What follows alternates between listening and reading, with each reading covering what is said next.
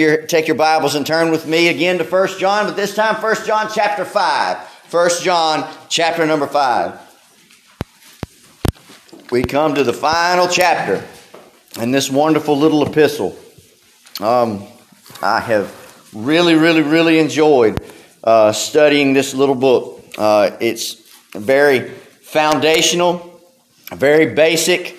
Um, this marvelous little epistle has been very clear cut, right to the point. It has a purpose in demonstrating the test by which someone can know they're a Christian.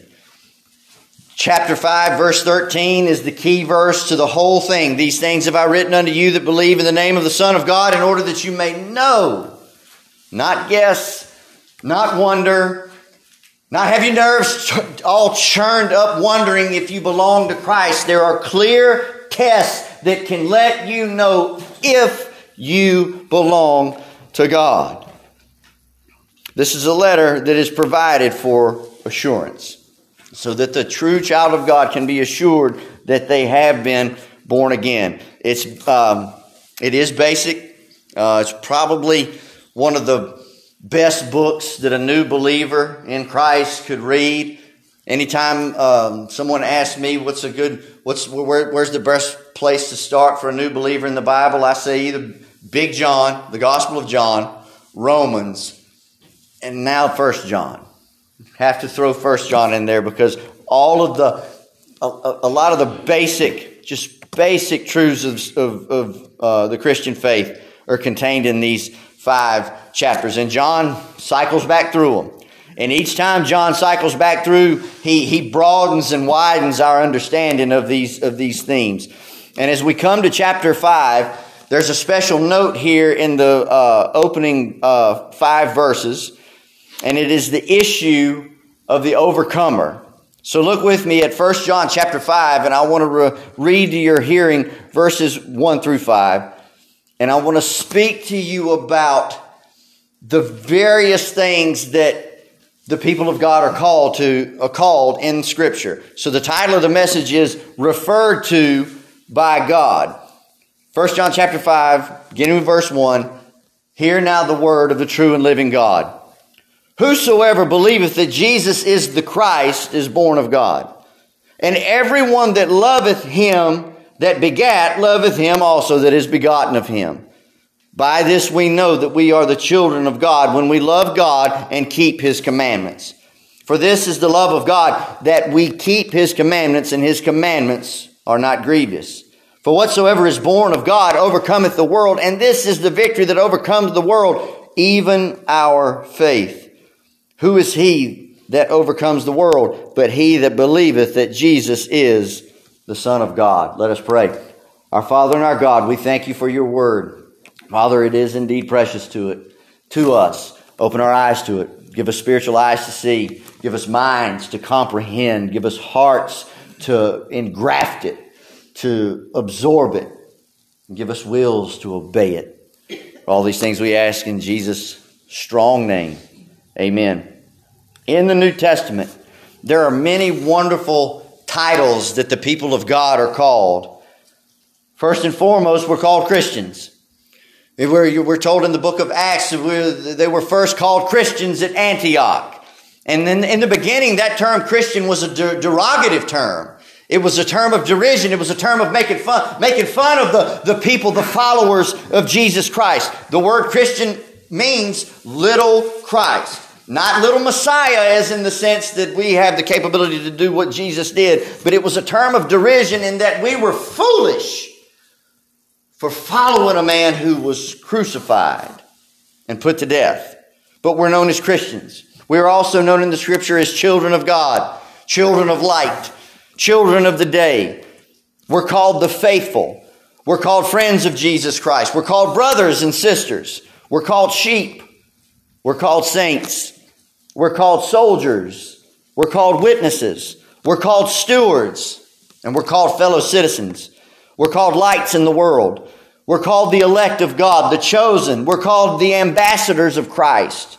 We're called ministers. We're called servants. We're called disciples. We're called heirs. We're called branches in the vine. We're called members of the body of Christ. We're called the living stones by which the temple of God is built. We're called temples. We're called the beloved. We're called followers and much, much more. I want to draw your attention out of these five verses that we just read. I want to give you four other terms that the people of God are called. Point number one, in the first part of verse 8, look what it says Whosoever believeth that Jesus is the Christ is born of God. The people of God are believers. The people of God are known as believers. Believers in what? Believers in Christ. It is, this is the first thing that John talked about in, in chapter 1, and this is the last thing. He's beginning chapter 5 with the, the first thing. He's second, uh, uh, last verse, same as the first, I guess you could say. He, he's going back through the, the important things, uh, it, it, what it means to be a follower of Christ. And the, the, the name that, that we can draw out of um, uh, verse 1 of chapter 5 that, that we're referred to as, as believers. This is foundational. This is foundational to, to, to, the Christian, to the Christian faith. The power of belief is only as great as the object that is believed upon. The power of the belief is only as great as the object that is believed upon. Saving faith is more than just head knowledge. It's more than just knowing Bible facts but it involves a wholehearted, permanent commitment to Jesus as Lord, Savior, Messiah, and God. True Christians know that Jesus Christ, who is God, is the only one worth believing in. We've got an election coming up Tuesday. I have no confidence in man. None. I have no confidence in man. Now, Jesse and I went and did our part yesterday. We took part in, in, in, the early voting, but I put no confidence in man. The middle verse of the Bible is found in Psalm chapter 118 in verse 8, where it says, It is better to trust in the Lord than to put confidence in man. It is better to trust in the Lord than to put confidence in man. And verse 9 goes on to say of Psalm 118, it is better to trust in the Lord than to trust in nobles. It is better to trust in the wisdom and the power of God than it is to trust in earthly leaders. We're to pray for earthly leaders. We're to pray for them. We're, we're, we're told in the New Testament to do so. We're to pray for those that God puts in authority. But our trust goes a lot further than Richmond. Our trust goes a lot further than Washington. Our trust is in heaven. Our trust is in the Lord. And there are so many people that in the society that we live in today want the hand me out, want the handouts, want the give me, give me, give me, give me. You're gonna you're gonna cut me a check, keep on cutting it, send it here, right? You want to pay me to live in sin? I'll do it. That's the that's our society. Living under the governments of men, trusting in the governments of men. But the child of God is to trust and trust alone in the government of God. And this belief in Jesus Christ, if you think of the Christian faith as a chain, the belief in Jesus Christ is the link that holds it all together. If you think about it as a house, there's a building. Christ Jesus is the chief cornerstone.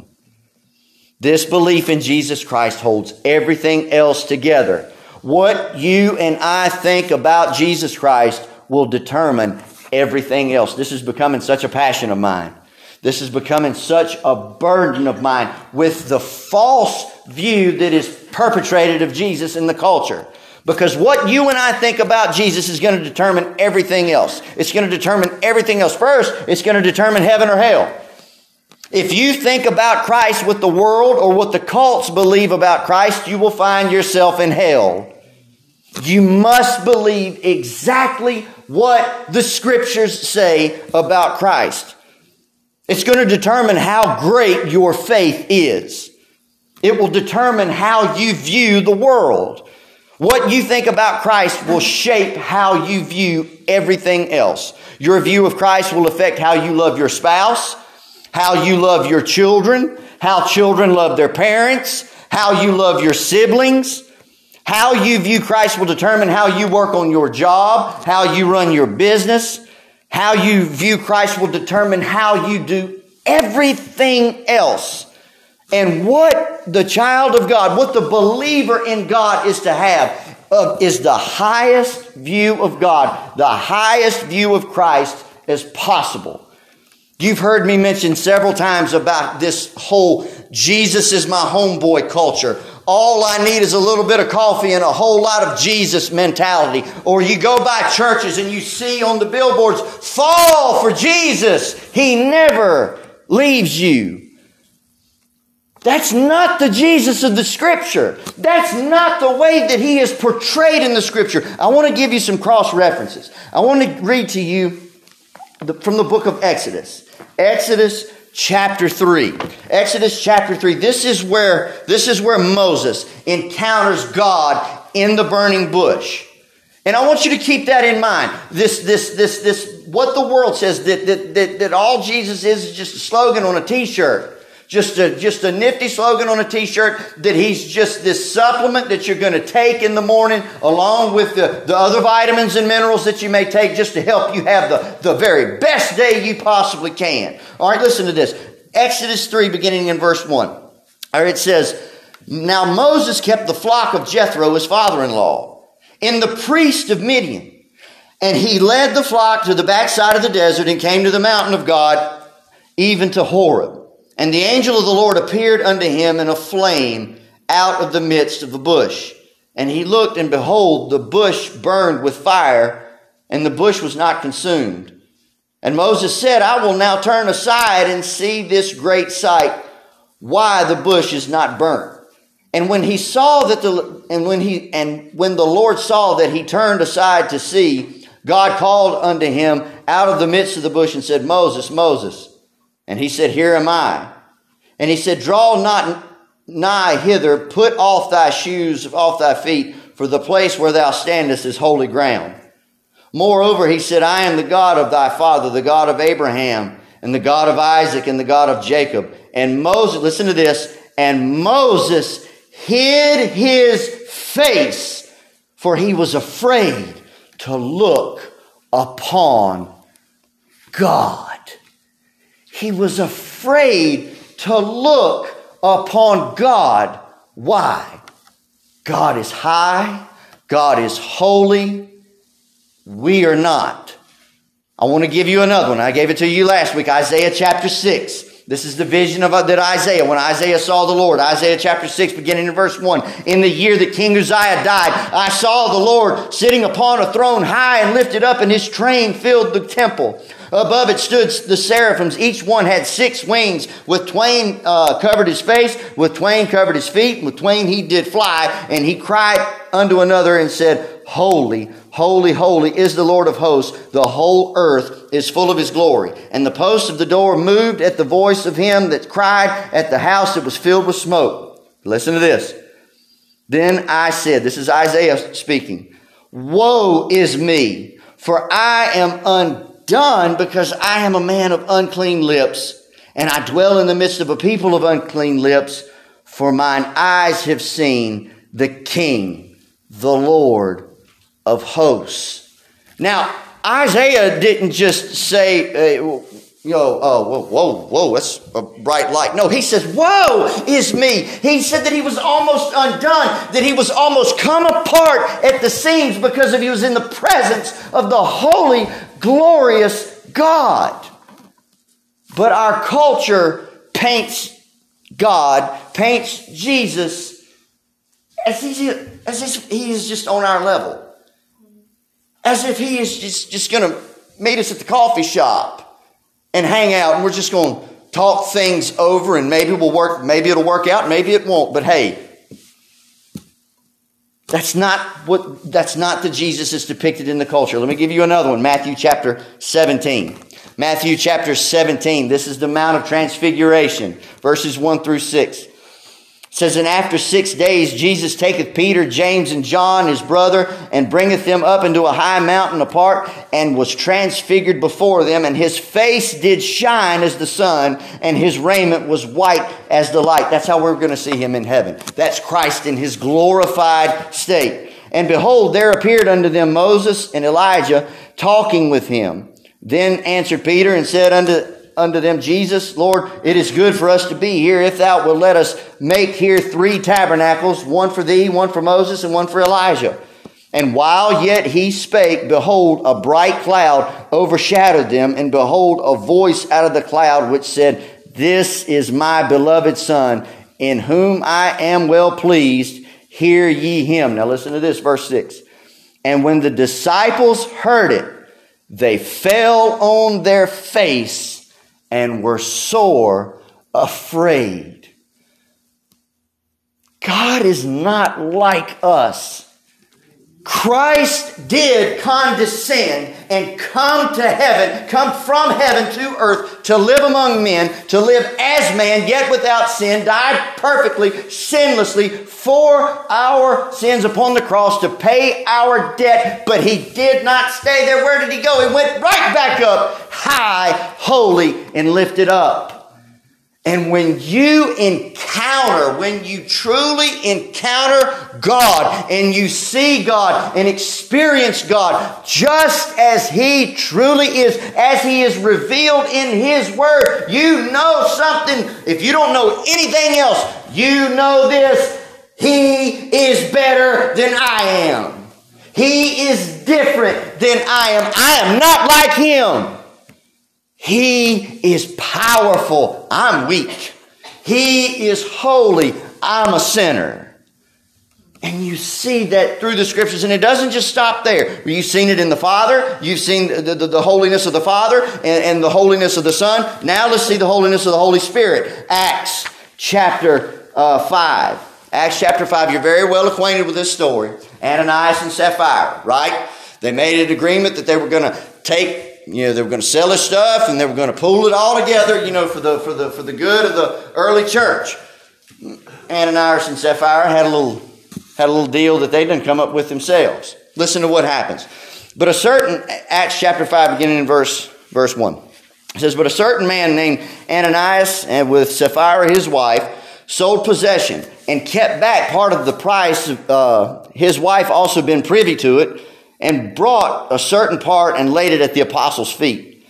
But Peter said, Ananias, what ha- why hath Satan filled thine heart to lie to the Holy Ghost and to keep back part of the price of the land? While it remained, was it, was it not thine own? And after it was sold, was it not in thine own power? Why hast thou conceived this thing in thy heart? Thou hast not lied unto man, but unto God. And Ananias, hearing these words, fell down and gave up the ghost, and great fear came on all of them that heard these things. Wouldn't that be something if people dropped dead for lying this day and time? There'd be a whole lot less of it. Be a whole lot less of it. And that's how serious God takes lying. That's how serious God takes dishonesty. God hates it. God hates lying just as much as He hates uh, uh, hands that shed innocent blood. You see that in Proverbs chapter, chapter 7, where it talks about these six things. Yea, seven were an abomination to God. A lying tongue. God takes that very, very, very seriously. So Ananias drops dead. In verse uh, Acts 5, verse 6, and the young men arose, wound him up, and carried him out and buried him. And it was about, uh, no, let me back up, back up verse 5. And Ananias, hearing these things, fell down and gave up the ghost. And listen to this. And great fear came on all of them that heard these things. The fear of the Lord is the beginning of wisdom the fear, the knowledge of God, knowing and seeing God for who and how He is. And yet, in this time that we see this cookie cutter K love Christianity paints Jesus as just a barista, just this, this, this soft handed, soft footed shampoo model, that He's just this weak beggar that, that has no power and no authority, that is not the Christ of Scripture. That is not the Lord Jesus Christ of Scripture. That is not the one who is seated at the right hand of the Father. What did the Christ tell the, uh, the Pharisees? What did he finally tell them when he got mad at when, when he finally didn't got mad at them? Yes, you're going to see the Son of Man coming in the power, coming in the clouds of heaven with power, seated at the right hand of power. He is high. He is holy. And you and I need to see him and have him in the right context.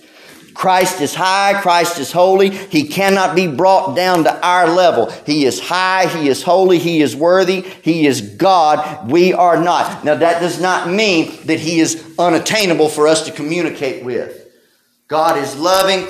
Our triune God is loving. He is gracious. He is merciful. He looks upon us with mercy. He has mercy upon us. He, his, his ear is as wide open for each and every one of his children as it is the next.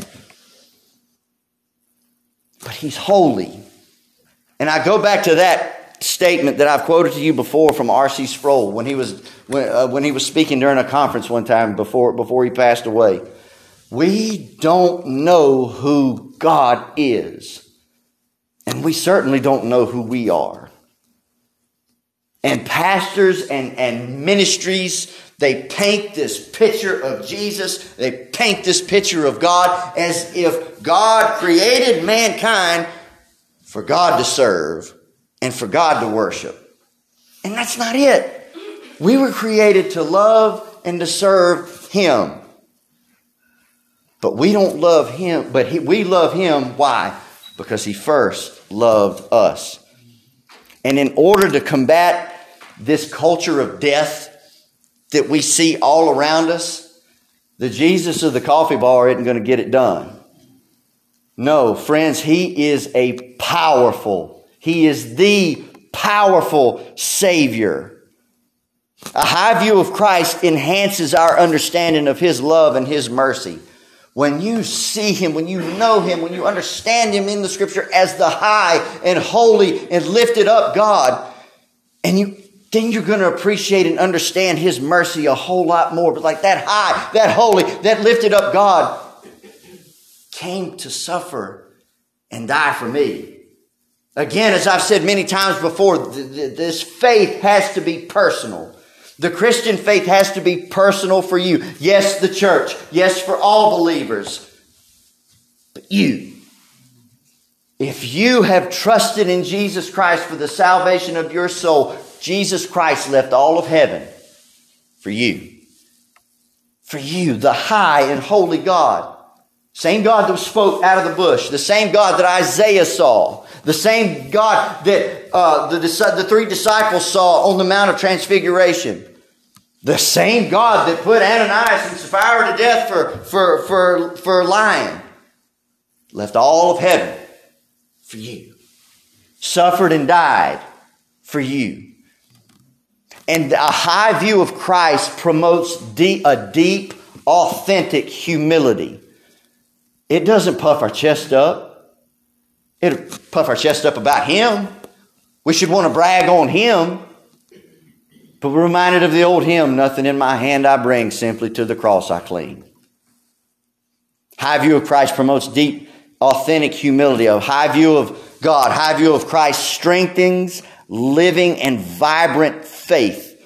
It strengthens living and vibrant faith. What makes our faith come alive. Because a poor view or a false view of Christ, it's not going to provide any real lasting strength.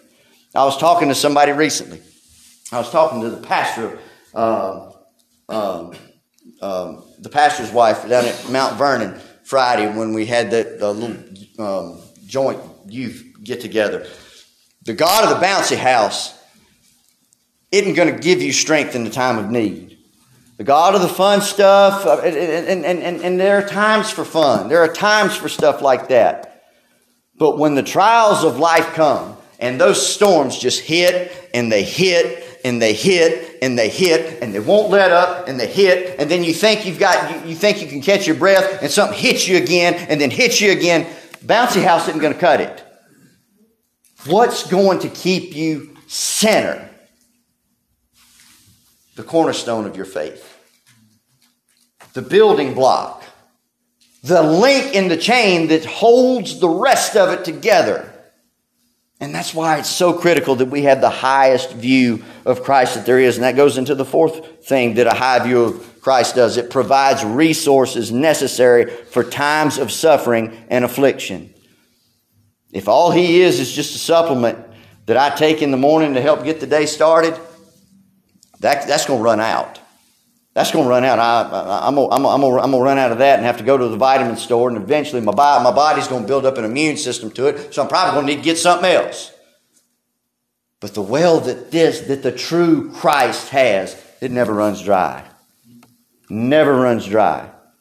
We come together on the Lord's Day. We encourage one another. We hear the Word of God. Uh, we read the Word of God. We hear it preached. We sing the old songs. We encourage one another. That fills us up. And then each and every day we need to have time alone uh, uh, uh, with God. That puts that puts more fuel on the fire. That that that stokes the fire. That kindles the fire, and that gives us that help in a time of need. And it another high view of God, high view of Christ enables us to worship God the way that He desires because it's going to be Him that's the focus and not my needs. It's going to be Him that's going to be the focus of all things and not, you know, what my the, the, the, desires of my, of, of my flesh. Well, I, I, don't, you know, uh, I, I, you know, the, the, the, the, church now here in, here in America needs somewhere between 30 and 45 minutes of non-stop music. Just non-stop, just, just non-stop music, and it's got to be a particular kind of music. And if I don't like that music, I'm not gonna, then, then I have no time for that place. And then the word has about maybe at the most 20, 25 minutes. And the theology in the songs that are sung and the theology in the message that's preached is about as deep as a pothole in a driveway. With no knowledge of God given, no, the, the truths of God barely touched upon. And all of Christianity, uh, all of this popular evangelicalism, popular mainline Christianity is just all about self, promoting self, self help stuff.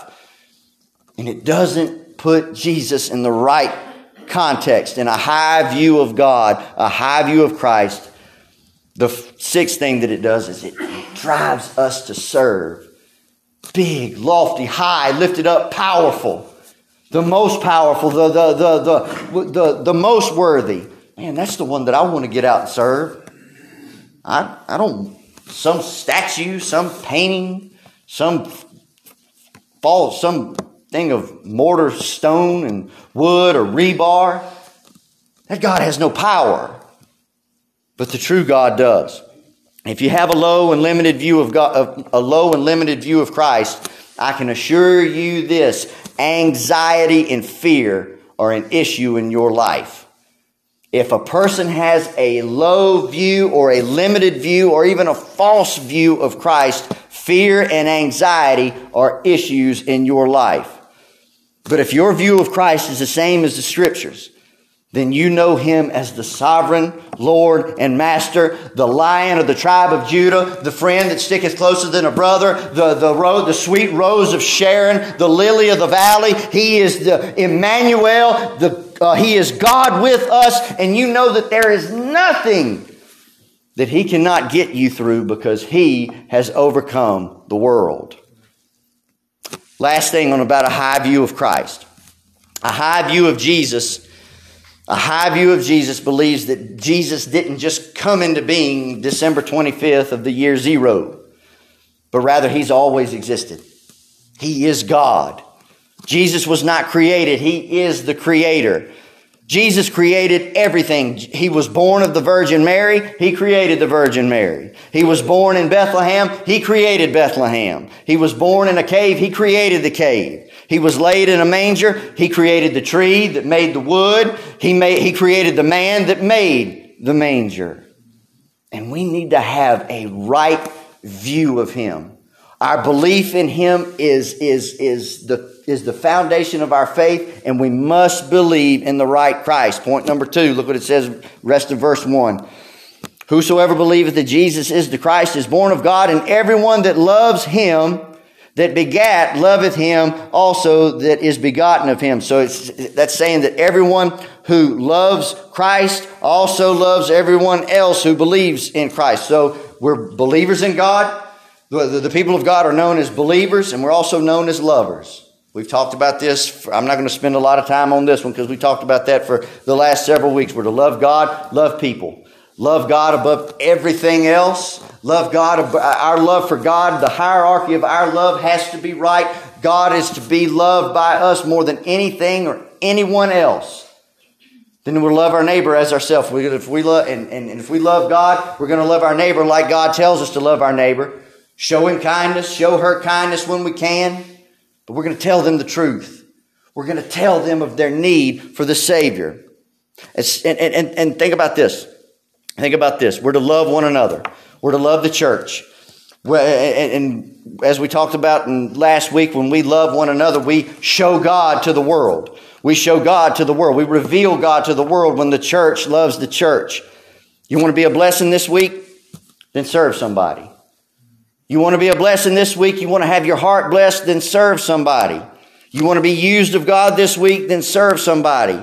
You want to display the love that God has for you? You want to show God off? Then serve somebody. Start small. Start small. Every one of you, I'm sure, has a church directory.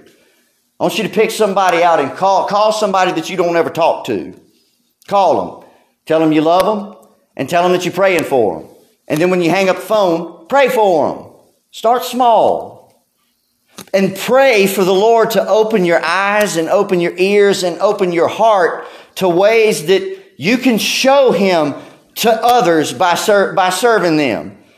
Pray for God to give you the, give you the courage give you the motivation, and give you the obedience to be His hand and feet when we learn of a need. Because so often, and this, and, and I mean, this really, really, really gets to the core. So often we neglect the needs of others simply because we don't want to be inconvenienced. It's not always because, well, uh, that takes money or that takes this or that takes that. Uh, uh, the majority of the time, it's simply because we don't want to be bothered. Oh, I got everything, all this and that going on. And there are times, and I've had to repent of this, that I know God has brought opportunities to me to show Him off to somebody, to be His hand or to be His feet, and I don't. We need to pray that we would, that God would give us the courage to give us the, the, the, the, the motivation and the obedience to, you know what? Yes, I will pick up the phone and make that call. Yeah, I, I, I, I, uh, I, uh, I will be obedient to, to act. Because some, because the majority of the time we don't act just simply because we don't want to be bothered. So let's all pray that God would do an overhauling work in all of our hearts that would just, just, just purge us of spiritual, spiritual apathy, spiritual slothfulness. So we're to love God, we're to love the church. We love Christ because he first loved us, because he chose us when we would not have chosen him. And now we want to show our love for him by obeying him. And part of obeying him is loving his kids. And we love the ones that are born of him, is what the text says. Point number three, we're obeyers of God. Obeyers of God. So we're believers, we're lovers, and obeyers. The people of God will show their love for God by obeying his commandments, as it says there, and his commandments are not grievous. The proof of genuine faith is sustained, loving obedience. Genuine faith produces love, which results in obedience. Those who believe that God is who Scripture reveals him to be will respond to him with love, praise, and adoration. For when a person has truly been forgiven much, then they will easily and happily and honestly love the one that forgave them and then want in turn to obey him. Think about it. Think about all of the ways and all of the times that you've failed God. All of the ways and the times that you've sinned against Him. Think about all of the times that you, you should have been left to die in your sin. And think about all the reasons why the Lord, all the reasons why you gave the Lord to send you to a devil's hell. You know, recently Jesse and I went to a what was called a judgment house at a church. Around Halloween, sometimes churches put on these, they're like walk-through plays, right? It's a walk-through play, and it'll give you like four scenarios, four people's lives. They're all impacted by this one event, usually death. They, they die and they go and, and, and, and, and their eternity uh, is, is, is shown to you. Jesse and I went, and I liked all of it, but two things. One, it was they had somebody playing Jesus Christ. I don't like that. I do not like that at all. No human being has the right, the authority, the capability to portray the sinless Son of God. I've got a real big problem with that as, as it being a violation of the second commandment. But this guy was going around and he was actually portraying, pretending to be Jesus and walking up to people, putting his hands on, his, on their shoulders and telling them that he loves them. And, and I'm just like, that's wrong. So that was the, the, the, that was one thing that bothered me. But the other one was the depiction of hell. They had the guy portraying Satan sitting on a throne in he, on a, on a throne in hell. That's not how it's going to be. Satan is going to be burning in hell just like every other poor, uh, member of the lost. He's not going to be ruling and reigning. He doesn't even have the keys now to death and hell. The Lord Jesus has them. But if you want a depiction of hell, if they were going to do it, this is what they should have done. It should have been a pitch black room, as hot as you can possibly make it, with nothing but screams of pain and agony and help me, please. Oh God, get me out of here. Oh God, why didn't I listen? What warn my family? That is what hell will be like. Screams in pain and agony and cries for help that will never be met. And that's where you and I deserve to go. That's where you and I deserve to be right now. But two words, but God. But God, who is rich in mercy, had mercy upon mercy upon mercy to look with us and say, Nope, I'm not going to give you what you deserve. I'm going to give what you deserve to my son. And I'm going to reward you for what he does grants us eternal life. And you know, when, when, when you get a handle on that, yeah, I don't mind obeying that God. I don't have a problem, not one, not lying to somebody. I don't have a problem, not one, not stealing from somebody. I don't have a problem, not one, not coveting what someone else has. Oh, they don't deserve what they got. That's not, that's not for us to judge. That's between them and the Lord. Even if they are crooked, God will work that out. We are to be, uh, um, what's the word I'm looking for? We are to be, um, oh, help me. What's the word that we're, we're, we're to, to be content? That's the word that I wanted. We're to be content with what God has entrusted us with. We are to be content with what God gives us. And so, we're to be lovers of God and, lo- and obeyers of God. Christ suffered the torments of hell. He suffered the, the tough torments of hell upon the cross where the wrath of God was poured out upon him, the torment that you and I should deserve, and yet, and yet uh, because of what he did, washed away what you and I did. What he did washed away what you and I did. And because of that, that should just create a well of obedience within our heart. Yeah. Yes, Heavenly Father. Yes, Daddy. I will obey you. I will obey you not because I'm trying to obtain your love. You've already given it to me. That's a great, great, great truth. That when a person comes to faith and repentance in Jesus Christ, he's never going to love you any less or any more than the day that you came to faith and repentance in Christ. His love for you will never, ever change. Our love for Him can only increase with the more that we know about Him. But His love for us will never change. And when that, yes, yes, Daddy, I'll do what you tell me. Because I want people to see you living in me. I want, pe- I want to be able to have, re- have conversations when people look at my life and like, as, as, um, as, uh, uh, Miss Dorothy says many times, she'd rather s- see a sermon than hear one. That's the world. When they see that you're not acting like the rest of the world, they see that you're being obedient to the command of God. They're like, why? And then you gives you opportunity to tell them, because Christ saved my soul. Jesus said in John chapter 14, verse 15, if you love me, keep my commandments. Do you love him? Do you love him? He proved his love for you on the cross. He showed his love for you on the cross, and we show our love to him by obeying him. By obeying him. And let me say this. Let me say this. We don't get to cherry pick what we what we obey. We don't get to pick and choose what we obey.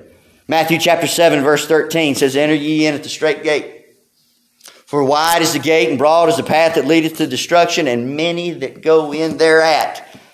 Because narrow is the gate and straight is the way that leadeth to life, and there be few that find it. A person must come all alone and must come all the way through the narrow gate.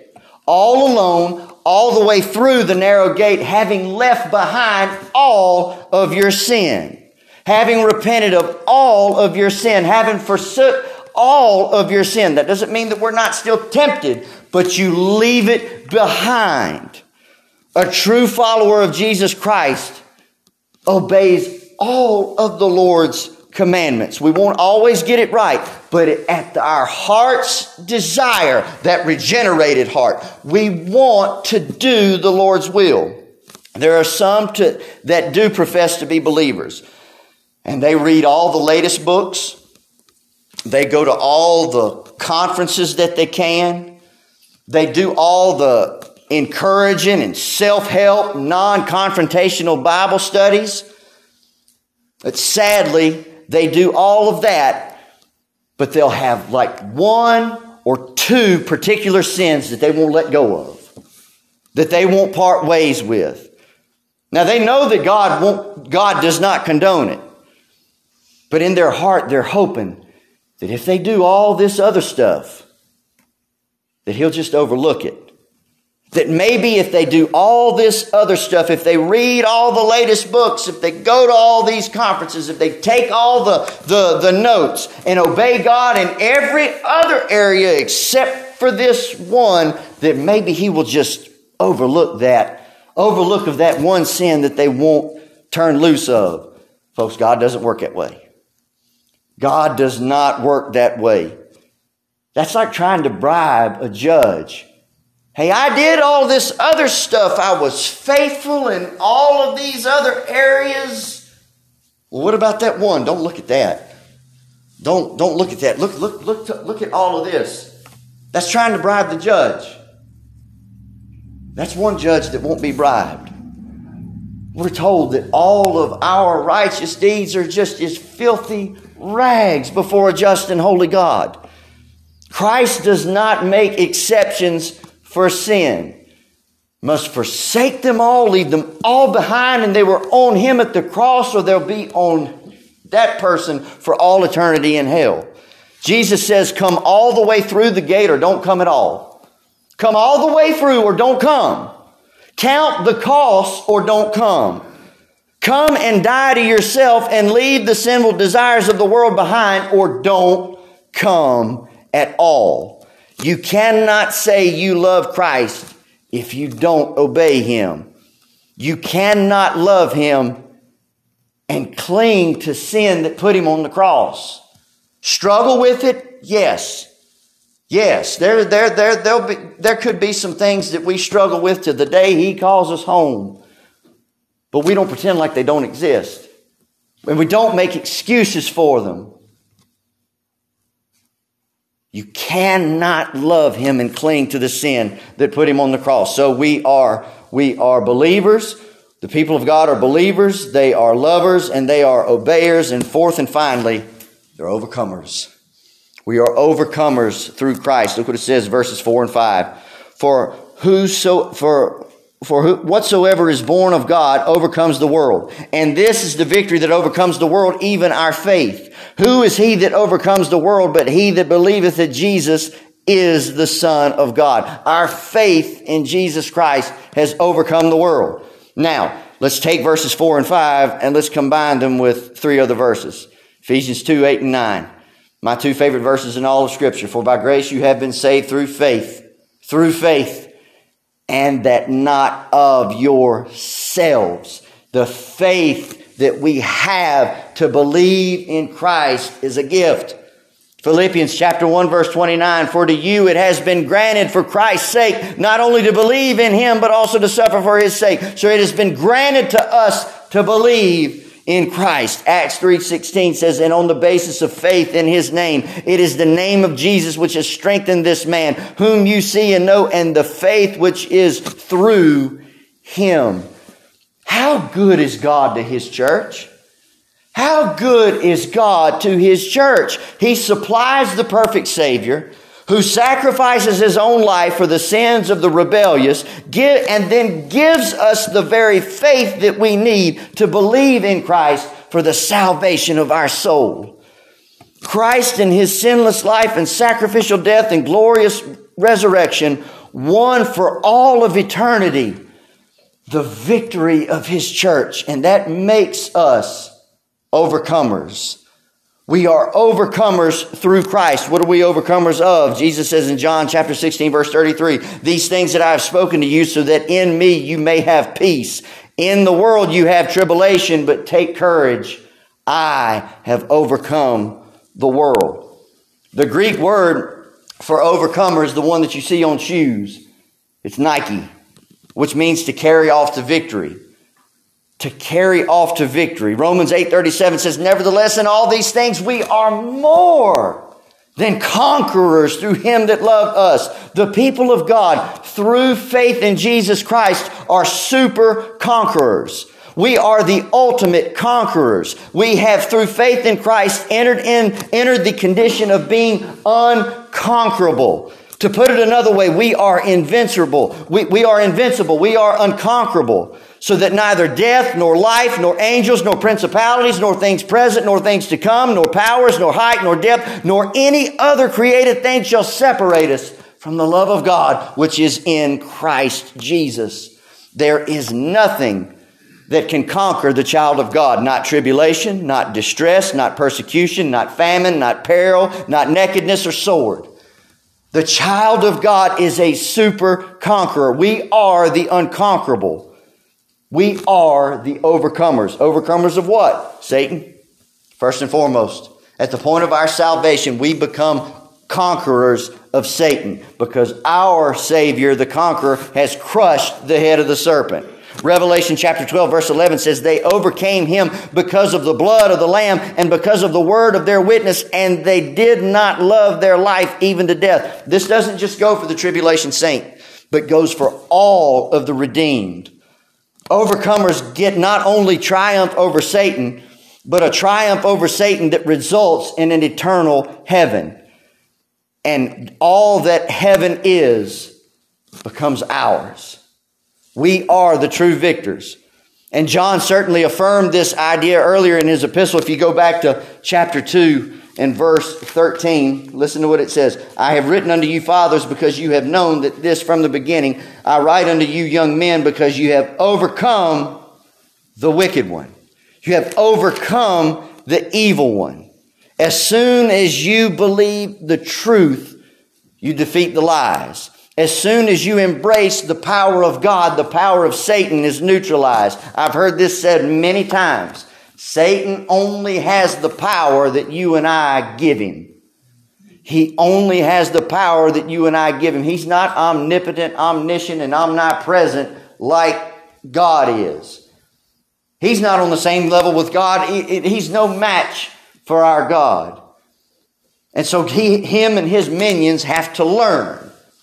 And there is that our eyes cannot see a spiritual world out there that if we could see it right now with our eyes, it'd scare us to death. But there is a spiritual world out there with Satan and his demons ro- roaming around as roaring lions seeking whom they may devour. And they have to learn. And they see our, our sinful tendencies and they prey upon that. And then that's what the fiery darts come from. That's what they come from. And when they see sins that we partake in uh, over and over, that's what those fiery darts come from. That's what the, so if it's doubt, if we, if, if, if, if we struggle with, if we struggle with doubt or, or, or, or, or, or whatever, he'll learn that. And then dart after dart after dart of doubt comes your way. But we have overcome the devil through Christ. We're overcomers not only of Satan, but we're overcomers of this life as well. We're overcomers of even death. Even death. 1 Corinthians 15. 1 Corinthians 15, I want, to, I want to read this to you, how precious it is. It says, Behold, I show you a great mystery. We shall not all sleep, but we shall be changed. For in a moment, in the twinkling of an eye, at the last trump, for the trumpet of, for the trumpet shall sound, and the dead shall be raised incorruptible, and we shall be changed. For this corruptible must put on incorruption, and this mortal must put on immortality. So when this corruptible shall have put on incorruption, and this mortal shall put on immortality, then shall be brought to pass the saying that is written, Death is swallowed up in victory. O death, where is thy sting? O grave, where is thy victory? The sting of death is sin. The strength of sin is the law. But thanks be to God, which giveth us the victory through our Lord Jesus Christ. Victory. That's why this plays on what I said last week. We are not to be bound up, hemmed up in fear and worry and doubt because we believe and serve in a high and holy and lifted up, powerful God. And there's nothing that he cannot do. Look back at chapter, at chapter 4, verse 4. It says, Ye are of God, little children, and have overcome them because why? Greater is he that is in you than he who is in the world. We didn't just barely scrape by. It's not a fragile victory that the believer gets to enjoy. We didn't just win by one point at overtime in, uh, in overtime at the buzzer. Through Christ, we are super conquerors. And there will never be another game where we will lose our victory. We are the reigning champions, and the championship which has been won for us in Christ is one that will never, ever be taken away from us. When John says that we have overcome the world, what he is really saying is we have overcome this invisible spiritual evil system.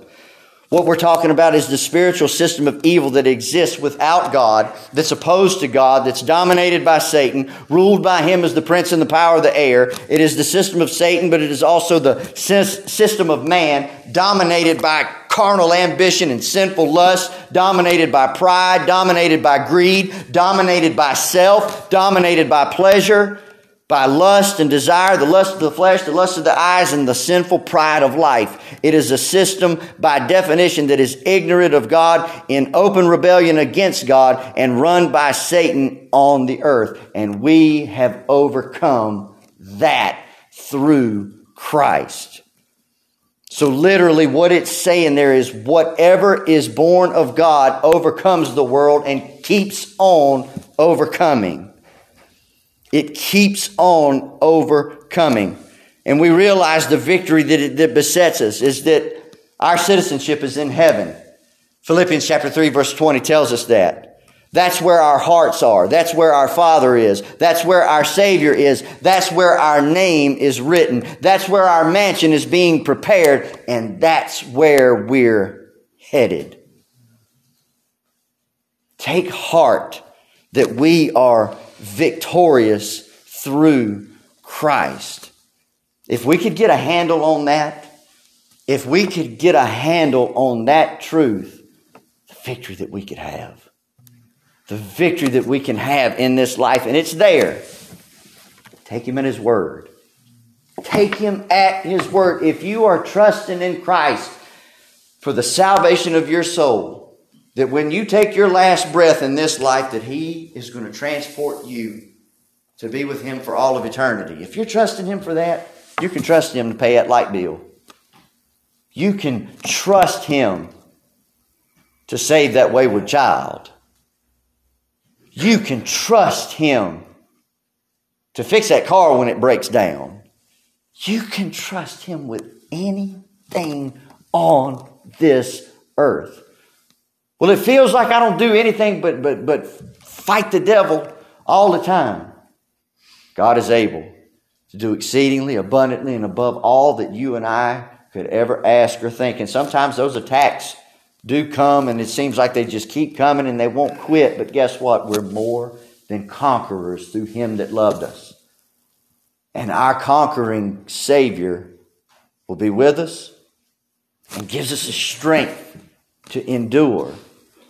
And gives us the strength to not just endure it, but endure it with victory and come out better on the other side. And then that way, just maybe, Lord will use us, help somebody else get through a similar fire as well. Little children, you are of God and have overcome them, for greater is in, for greater is he that is in you than he who is in the world. We love him because he first loved us, and we do not live in fear because we know and have been overcome. You and I have been overcome by the conquering love of Jesus Christ, and now through Christ we are overcomers because he first has overcome the world. Let's pray. Father and our God, we thank you again for your word. Father, we thank you, Lord, for the truths that are contained in it. Help us, Lord, to know that we are victorious through Christ, that we don't have to walk with our head down, with our face elongated, depressed, and beat up and defeated. We are victorious through your Son, our Savior, Jesus Christ. To help us to keep our eyes firmly fixed on Him. And help us, Lord, to take you at your word. Father, we believe. Help our unbelief. All these things we ask in Jesus' precious, holy name. Amen.